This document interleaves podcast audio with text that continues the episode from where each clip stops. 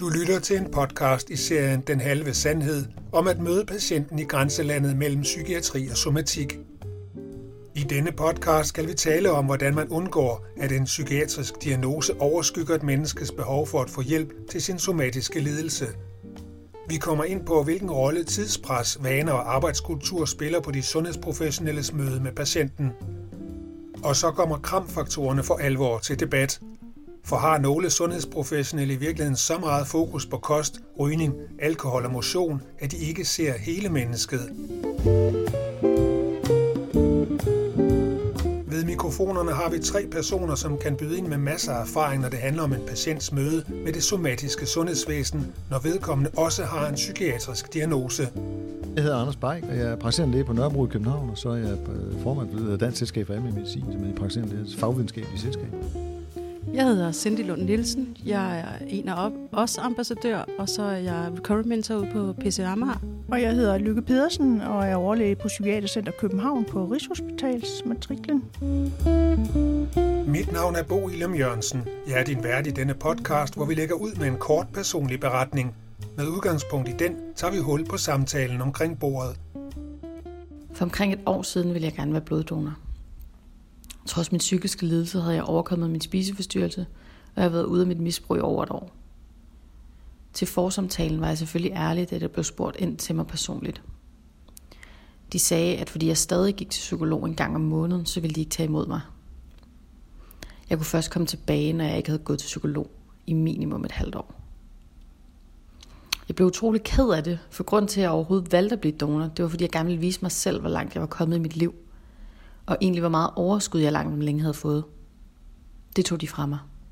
Lykke, øh, hvad hører du i den situation her? Jamen, jeg hører jo, at der er forskelsbehandling, fordi man har en øh, psykisk lidelse, fordi man må jo formode, at psykologsamtaler ikke påvirker blodet som sådan. Og Cindy, hvad tænker du, når du hører det her? Jamen, jeg er meget enig med Lykke. Jeg synes, det er tragisk, at fordi man har tilknytning til en psykolog, at man så ikke kan få lov til at donere blod. Jeg kan slet ikke se sammenhængen. Og Anders, hvordan vil du gribe sådan en forspørgsel ind i din uh, praksis, hvis du fik sådan en?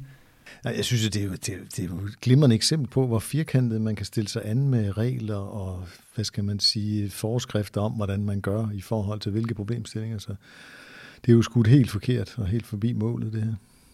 Hvor ofte oplever man den slags, vil du, vil du mene? Øh, er det sådan en, øh, et atypisk eksempel, det her, eller hvad, hvad siger din erfaring der? Mere generelt, så er det jo et stort problem, at man bliver dårligere behandlet i somatikken, øh, når man har en psykiatrisk diagnose. Det er i hvert fald en fornemmelse, det kan måske ikke bevises, men det er en fornemmelse, jeg har som psykiater. Og hvad, hvad med dig? Hvad er dine erfaringer? Hvordan oplever du øh, mødet med systemet? Har du, har du lignende erfaringer med det? Ja, altså jeg har det både personligt, men også igennem mit arbejde som recovery mentor. Jeg har øh, været fri af min diagnose, hvis man kan sige det sådan, i seks år, og været medicinfri i seks år. Og da jeg blev gravid første gang, blev jeg tilknyttet sådan et øh, specielt team, hvor man øh, vidste lidt mere om psykiske sygdomme. Og da jeg blev mødt øh, ude på hospitalet, øh, der skulle jeg øh, snakke med, med en jeg tror, det var en psykiater, og der fik jeg fornemmelsen af, at selvom jeg levede et rigtig normalt liv og ikke havde øh, symptomer på min sygdom, og ikke havde haft det i så mange år, så blev jeg mødt af en, der bestemt vidste, hvordan tingene var for sådan en som mig, med den her diagnose i, øh, i bagagen.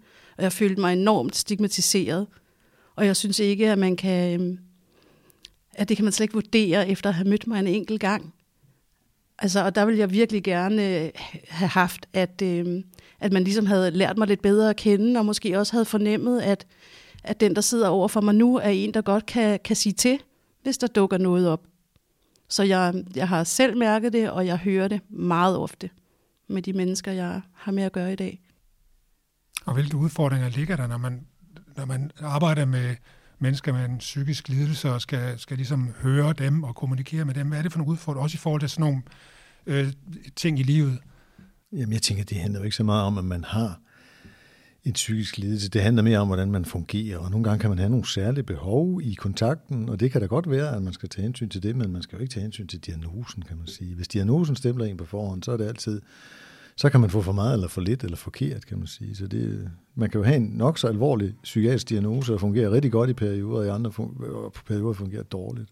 Og det skal man selvfølgelig tage hensyn til, hvis man er dårligt fungerende på et tidspunkt, men det skal jo ikke være diagnosen, der afgør, hvad man synes, der skal gøres eller ikke gøres. Men når man sidder og skal vurdere folk, eller udrede folk og tale med folk, altså, hvordan griber man det an, når du har menneske, med mennesker at gøre, som måske har mange side problemer som læge? Hvordan griber man det an?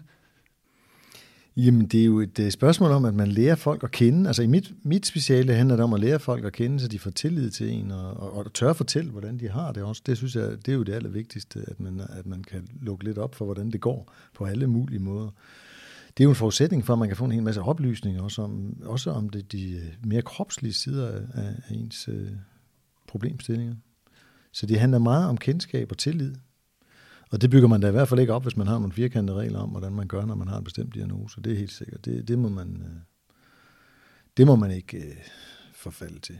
Hvad siger du, Cindy? Hvordan vil du gerne have, at det skulle være, hvis du, øh, når du kommer ind og møder fagprofessionel, sundhedsprofessionel, Jamen, jeg kunne godt tænke mig, at man bliver, øh, altså, at man tager en lidt længere samtale, og som Anders også siger, lærer øh, det menneske at kende, som man sidder overfor. Selvfølgelig kan man have svingende perioder, og man skal jo også få en fornemmelse for, om det menneske, man sidder overfor, er en, der kan finde ud af at sige til, når der er noget galt. Så jeg tror, øh, det handler enormt meget om at være menneskekender på mange måder, ikke? Og få en god, øh, tryg relation når man som sundhedsprofessionel sidder over for en patient med en psykiatrisk diagnose, og måske med nogle livsstilsproblematikker oveni, kommer samtalen ofte til at handle om kramfaktorerne, og det vækker ikke begejstring omkring bordet. Jamen altså, man må starte et, et, et andet sted. Altså, bare det at tale om kramfaktorer, det gør mig så træt, fordi det har jo allerede vist sig. Ja, det gør også meget, meget træt. altså, det er jo sådan, det er jo sådan en, en, en misforstået, øh, hvad skal man sige, tilgang til hele det der med at, at, til levevis i det hele taget. Ikke? Også fordi det, det, der er så mange ting, det, det, det rammer forbi, det er jo ikke fordi, det er uvigtigt, om man øh, ryger meget, og hvad man spiser og alt det der, men det er bare sådan, øh, det har jo også vist sig, at når man sådan går til den med kramfaktorerne på folk med psykiatriske diagnoser, så går det dem ikke spor bedre af den grund. Altså, så det, det udgangspunktet må være det andet. Og vi har faktisk også noget forskningsmæssig viden, der belyser, hvordan man godt kan gå til for eksempel mennesker med sukkersyge og en alvorlig psykiatrisk diagnose, hvis man inddrager dem og får dem til at forstå og, og, og, og, og er med på ideen om, at den målsætning, vi skal sætte op for det her sukkersyge øh, liv, det skal du selv være med til. Så kan man sætte nogle realistiske mål op, og så kan man faktisk godt få folk med, og man kan faktisk få prognosen lige så god, som hvis man ikke havde en psykiatrisk diagnose samtidig med. Så jeg synes, vi har, vi har lært noget af nogle forskningsprojekter, der har været, hvor man virkelig tog den håndholdte indsats, og det, man kan sige, det gælder jo sådan set alle i virkeligheden. Ikke? Også, der er jo ikke to mennesker, der er ens, uanset om man har en psykiatrisk diagnose eller ej, men selvfølgelig kan det være, at man skal bruge lidt mere tid, som du siger, også for at lære folk at kende, før man tør lukke op. Måske hvis man har en psykiatrisk diagnose, har man, nogle, har man et stort erfaringskatalog med, som man bringer med ind til den første snak med lægen. Så derfor skal man nok lukke lidt mere op og være lidt, give lidt mere tid til at forstå, hvad er det her for et liv, der sidder over for mig. Men er det noget, som, er, som du generelt mener finder sted så det er jo meget svært at svare på, for det er jo presset sundhedsvæsen, vi har alle, alle vejen. Ikke? Også, jo mere pres der er på, jo mere tenderer det jo til, at dem, der har mest behov for mindst, desværre. Ikke? Også, fordi at de lange konsultationer, det, det er ikke, der er ikke incitamenter til, at man kan lave en længere konsultation, hvis folk har for eksempel komplekse tilstande, som det jo kan være, både at have psykiatriske sygdomme, også, eller også bare flere somatiske sygdomme for den sags skyld. Det er ikke noget, vi bliver belønnet for, kan man sige, tidsmæssigt. Vel? Det er ikke noget, der bliver øh, regnet med på den måde. Øh, der bliver jo regnet med en eller anden gennemsnitsbetragtning, og, og det betyder så, at tiden, man, tiden kan blive knap, fordi at der er pres på sundhedsvæsenet. Så jeg kan jo ikke sige, hvor meget det foregår derude. Jeg vil sige, vi, vi, bliver, vi bliver oplært i det. Vi bliver, vi bliver, altså den almindelige det almindelige speciale, det er det, man er, når man er praktiserende. Det, er, det handler om at være i stand til at, øh, at, at møde folk på en, øh, som individer, og ikke som sygdomme. Og det med tiden er jo også en faktor. Er det noget, du kender til os, altså at, at du ikke føler, der har været tid til dig, eller hvordan? Ja, altså, der er travlt. Det er der ikke nogen tvivl om. Men i forhold til de der kramfaktorer, som, ja, som vi hører om hele tiden, så tænker jeg faktisk, at øh, altså medicin, som man jo ofte får, når man har en psykiatrisk diagnose, har jo ret ofte den bivirkning, at man tager på. Og øhm, for mit eget vedkommende, og jeg oplever det også i forhold til mit arbejde, at der, altså, man bliver mindet om meget ofte, at man skal forholde sig til, hvis man ryger eller drikker alkohol eller vejer for meget. Og det, øh, det er rigtig godt med motion, og ja, det ved vi godt alle sammen. Men ofte så synes jeg, at det er et andet sted, at man selv har lyst til at starte. Det mærkede jeg selv, og jeg, det er også det, jeg oplever med de øh, beboere, jeg har med at gøre i dag. Det er ikke det, der fylder mest.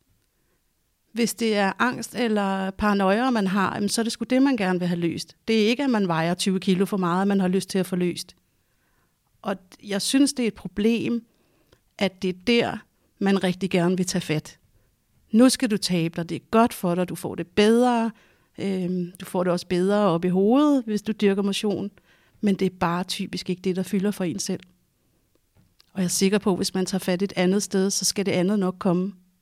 Ja, og som, øh, som du siger, så har der jo været undersøgelser, der har vist, at øh, det, det nytter ikke noget at tage fat på kramfaktorerne.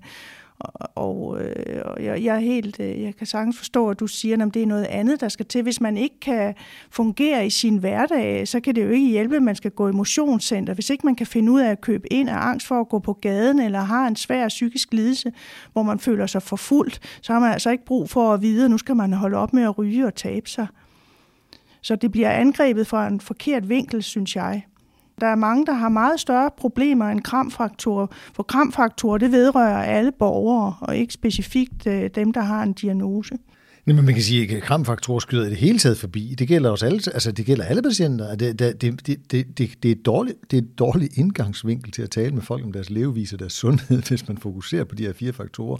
Det siger også alt den forstand, der er, uanset om man er psykiatrisk lidelse eller ej. Så, så det er i det hele taget en dårlig ting. Og så kan man sige, at det er endnu mere malplaceret, hvis man måske har nogle helt andre eksistentielle problemer eller noget at slås med. Så, så, og, og nu kan det jo også, der kommer også noget viden fra USA nu, der siger, at selv rygningen overhales af ensomhedsfaktorer som dårlig social integration og lille netværk eller bare spinkel netværk. Det er faktisk nogle af de ting, der forudsiger sygdom og kort levetid i, i højere omfang end ja, stress selvfølgelig også, men det kommer jo ofte af, af, af nogle andre faktorer, som har med, hvordan man fungerer at gøre. Så, så, så jeg vil sige, de der kramfaktorer, de, de burde, nok, øh, de burde nok parkeres lidt, og så kunne man tage udgangspunkt i, hvordan får man egentlig en fornuftig samtale med folk om deres samlede levevis. Og det, det er mit mantra i hvert fald. Jeg plejer at sige, hvis det har noget med sundhed at gøre, så hold dem væk fra sundhedsvæsenet, for vi har ikke rigtig forstand på det.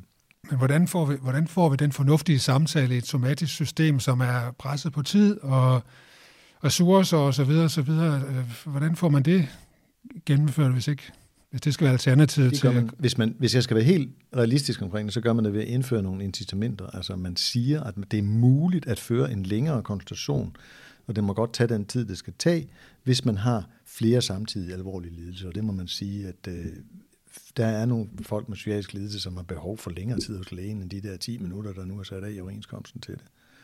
Og det er jo, øh, det skal simpelthen ind i strukturer, ind i overenskomster, og ind i, øh, sådan der bliver en incitamentstruktur, der fremmer, at man godt kan tage en længere samtale med nogle mennesker, mens andre kan klare sig med fem minutter, er der nogen, der skal have meget mere tid. Og sådan må det bare, øh, sådan skal det være. Og vi, vi har også en målsætning i vores selskab om, at vi skal tage mest af dem, der har størst behov. Det kan man godt have som målsætning, men det er meget svært, når strukturen ikke lægger op til det. Man er nødt til at have noget, der understøtter det. Hvilken effekt vil det have, tænker du? Med nogle længere samtaler og ikke så meget kram? Jamen, der, der er jo en, en gruppe, der kommer hos den praktiserende læge, men så er der også en gruppe, der kommer ind på hospitalerne, hvor vi finder ud af, at de har flere fysiske problemer.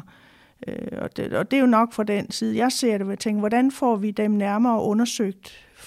Fordi vi har ikke så meget forstand på det, og, og det bliver lidt undervurderet. Det er jo sådan almindeligheder, så altså, man kan ikke altid få tilsyn fra de somatiske afdelinger, for de er jo specialiserede. Så øhm, der er jo nogle steder, hvor man ansætter praktiserende læger på de psykiatriske afdelinger til at, at gennemgå, hvad skal man sige, sådan almindelige anførselstegn sygdomme. Så det er nok den vej, vi skal gå, at vi skal have de praktiserende læger, eller nogen, der har sådan bredere viden om somatiske øh, sygdomme ind på de psykiatriske afdelinger. Men det er sådan set med hospitalsøjne. Jeg synes, øh, at man skal have noget meget, meget mere af det tværfaglige samarbejde. Man skal arbejde sammen på kryds og på tværs. Og min oplevelse som øh, recovery mentor, det er, at øh, typisk øh, dem, der har en psykiatrisk diagnose, går ikke til lægen. Og man kender ofte heller ikke sin læge særlig godt. Og så har man ikke lyst til at gå til sin læge. Og man tager heller ikke på hospitalet, når man har fået en henvisning til at blive undersøgt for noget, som kræver, at det bliver udredt. Det, altså, det er der rigtig mange, der ikke gør, og det er et kæmpe, kæmpe stort problem. Og når der er nogen, der, altså, det er bare det, altså det, som jeg oplever i mit arbejde, ikke? når der er nogen, der bliver indlagt på et somatisk hospital, så kan de ikke holde ud og være der, og typisk så øhm, dem, der skal håndtere eller stå for behandling, mens de er indlagt på en somatisk afdeling, ved slet ikke, hvordan de skal håndtere en, der har, har det rigtig, rigtig dårligt psykisk. Og så lader patienten sig udskrive og er ikke færdigbehandlet. Når de kommer hos mig, så er der faktisk mange, der har en skyldfølelse over deres... Øh, altså, altså det er slået igennem hos psykiatriske patienter, at man skal have skyldfølelse, hvis man ikke opfylder øh, levereglerne. Ikke? Også, øh, hvilket jo er, det er jo bare en ekstra belastning at rende rundt med. Altså, der er jo ikke noget værre, end at få at vide, hvad man skal gøre, og så ikke kunne det. Så, så kan man kun... Det eneste, man, det eneste måde, man kan udjævne sin kognitive dissonans på, det er ved at devaluere sig selv. Ikke? Mm. Så, kan man, så, kan man, så kan en selvfølelse, den kan lige få et ekstra godt så, så kommer der balance i tingene igen. Ikke? Mm. Det, er jo helt, det er jo helt vanvittigt, kan man sige. Og det er også er slået igennem hos, altså at det er det vigtigste. Ikke? Øh, ja, de kommer jo næsten skyldbetonet op til mig, øh, og, og nogle af mine psykiatriske patienter, som jo er blevet afsluttet til mig, og det er hos mig, de går nu, øh, øh, trods mange år i psykiatrien, så kommer de op og, og, og fortæller skyldbetønget, at de stadig ryger. Ikke? Og så tænker de, nu skal, så må jeg have en lille opsang op hos lægen eller noget. Selvfølgelig, kan, selvfølgelig skal det jo ikke ignoreres, hvis de selv tager det, bringer det på banen, men det kommer Nej. på banen på en anden måde, end, man, end det ellers ville. Ikke? Som en skyld, kan man mærke. Det er jo rigtig svært, hvis man bliver indlagt for eksempel med tvang på en øh, lukket psykiatrisk afdeling. Det er jo meget stressfyldt, man får ikke sine ting med og kommer ind, og der dørene bliver låst bag en. Og det er jo ikke det rette tidspunkt at begynde at holde op med at ryge med. Man øh, kan stort set ikke beskæftige sig med andet. Man kan drikke kaffe, og så kan man ryge en smøg øh, ude på rygebroen, som det hedder de fleste steder. Så får man som regel noget halvkedelig mad, og man kan ikke komme ud og motionere. Så vi er jo også med til selv at skabe nogle rammer for øh, en kedelig udvikling for, man kan sige, fysiske sygdomme, dårlig helbred. Kan du genkende det, der bliver sagt her? Jamen, helt sikkert. Altså, der er også rigtig mange af de... Øh, altså, jeg kommer ud på forskellige botilbud, og der er rigtig mange af, af dem, som har øh, genindlæggelser, og det er jo nøjagtigt det samme billede, som Lykke, hun beskriver. Jeg tænker lidt, at det her må jo, det må jo kollidere lidt med alle mulige pakker, øh, som man, hvis man har en somatisk sygdom, så er der alle mulige pakker for, hvordan man skal øh, vejlede mennesker med kold, eller hvad det nu måtte være, ikke også? Hvis de så også har en, en psykiatrisk lidelse, det må jo kollidere med noget af det, som man egentlig gerne vil. Jo, men det, men det er jo men det er altså ikke kun, øh, kram er ikke kun misforstået i forhold til psykiatriske patienter, eller folk med psykiatrisk diagnose, undskyld, hvad hedder det, det, det er i det hele taget misforstået. Det er en forveksling af mål og midler. Ikke? Altså, det er da klart, at målet må da gerne være, at man øh, finder ud af at lade være med at ryge cigaretter og moderere sit alkoholforbrug og motionere eller bruge sin krop og spise fornuftigt. Det er der jo ikke nogen, der er uenige i. Men at indgangsbønden skulle være, nu er det det, vi skal tale om, det er jo en misforståelse. Altså det, og, og, det, det fører heller ikke, altså hvis du kigger på al den forskning, der er lavet i hele verden, så er der meget lille indflydelse på de her faktorer fra sundhedsvæsenet. Så hvorfor fanden skal vi hele tiden bruge vores tid på det? det vi skulle starte et andet sted, fordi de basale behov nede, vi behøver bare at kigge på den der behovspyramide, så kan man sige, hvad, hvad skal der være dækket nede, før man kan begynde at lave sådan nogle projekter om at lave om på sig selv? Ja, der er nogle basale behov, der skal være dækket, ikke? Det handler om øh, øh, fællesskabsfølelse, mangel, altså man må ikke gå rundt med en ensomhedsfølelse, så kan man ikke rigtig vælge noget andet, vel? Altså der er nogle sociale behov, der er nogle grundbehov, der skal være dækket, tryghed, før man kan begynde at tænke på, er der noget, jeg skal lave om på, er der noget, jeg gerne vil ændre. Det, det er helt forrygt, at vi, at vi forveksler mål og midler. Og det er altså ikke kun, øh, når man har en psykiatrisk diagnose, den her forveksling ligger der. Det er noget, vi er forhekset af, at øh, vi ikke kan forstå forskellen. Men det handler jo så grundlæggende, det du siger, om at simpelthen se det hele menneske, og ikke bare se enten psykiatriske lidelse, eller at det handler om at finde en åbning til at, at, at, at, at, tale om, hvordan man, kan man få det bedre, og hvad, hvad er det, der trykker, og hvor er ressourcerne i dit liv, og hvad, hvad for muligheder er der, hvad, hvad har du brug for? Altså, det kan jo ikke nytte, når man sidder der med nogle mål, som er, er helt skæve, fordi det er i statistikken siger, at det er det her, der betyder noget, det er det, der betyder noget. Det betyder ikke noget for det enkelte menneskes liv, kan man sige, hvis ikke man kan komme ind til det overhovedet. Så bliver det bare en forbandelse.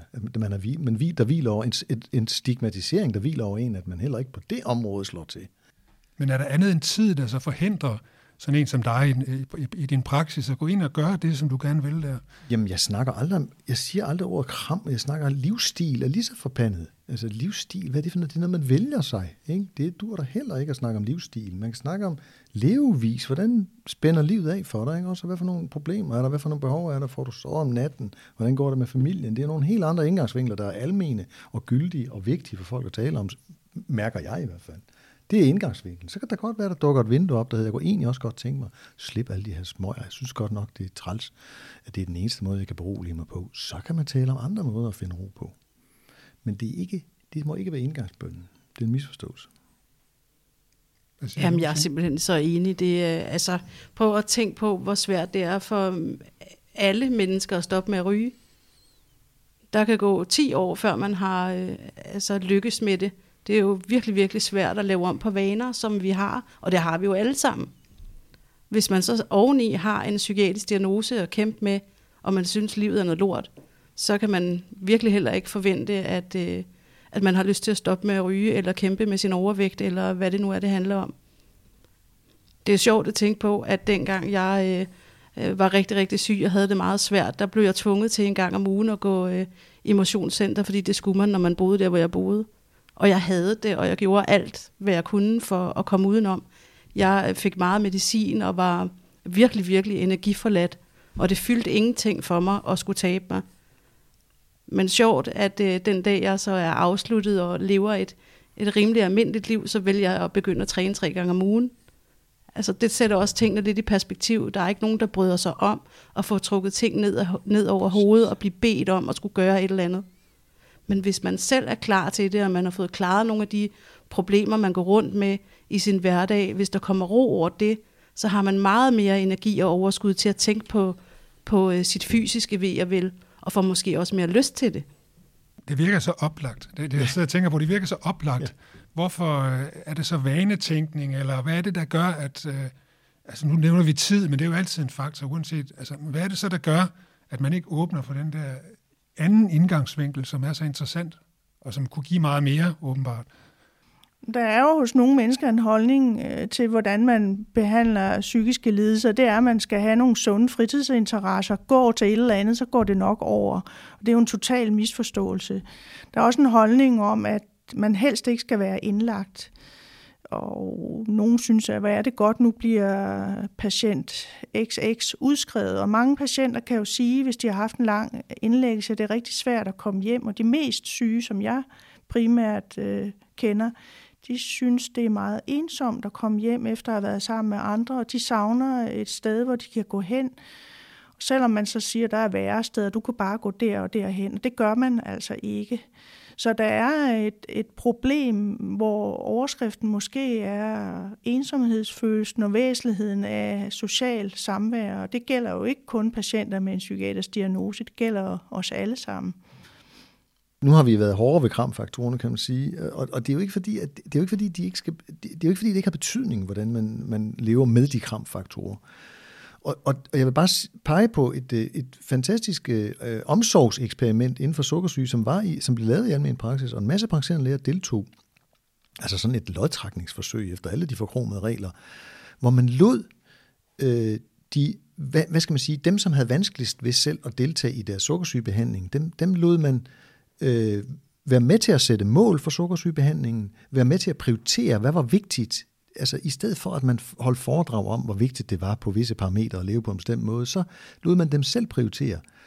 Og da, da, da, da man gjorde det op efter 16 år, så havde man altså ved at ændre den traditionelle tilgang til sukkersyge i primærsektoren, øh, ved at ændre den til en personcentreret udgave, kan man sige, der var det især de her psykiatriske patient, øh, patienter med psykiatrisk diagnose også, som profiterede af det. Det var således, at når man havde skiftet til den her behandling, når man så havde behandlet to på den her måde, så har man reddet en af dem fra at få en blodprop i hjertet. Det er nok en af de største succeser, jeg har hørt om nogensinde. Der er ingen medicin, der har så stærk en virkning. Ved at man ændrer tilgang til det hvad skal man sige, det personlige, det personcentrerede, og at man lod folk, inddrog folk i de mål, der skulle sættes, også for behandlingen. Man tillod også sukkersygeniveauer, som var lidt mere skæve end gennemsnittet. Men man sparede de her øh, følgevirkninger af sukkersygen. Så det synes jeg, det er altså, det man kan dokumentere, at det gør en forskel, at man tager folk med ind og lader dem selv bestemme, hvad er det, vi skal starte, hvor skal vi starte henne. Og det synes jeg er så fornemt, at man kan gøre det også for den den patient, som gennem mange år har haft en psykiatrisk diagnose. Altså, det er jo alvorlige psykiatriske diagnoser, vi taler om. Det er ikke, det er ikke den lette ende. Mere inddragelse. Ja. ja, helt sikkert. Det skal man jo. Det er jo, det er jo hele strategien i psykiatrien. Det er jo, at vi skal gøre det mere individuelt, og man skal være med til at håbe, når folk ikke selv kan håbe. Altså, og det kan jeg da i den grad skrive under på, at det der er det aller, aller vigtigste. Det er, at man håber og og har bare en lille smule tro på, at livet kan blive noget andet på et tidspunkt. Tak fordi du lyttede til podcasten Den Halve Sandhed om at møde patienten i grænselandet mellem psykiatri og somatik. Du kan finde mere information om ulighed i sundhed på enafos.dk.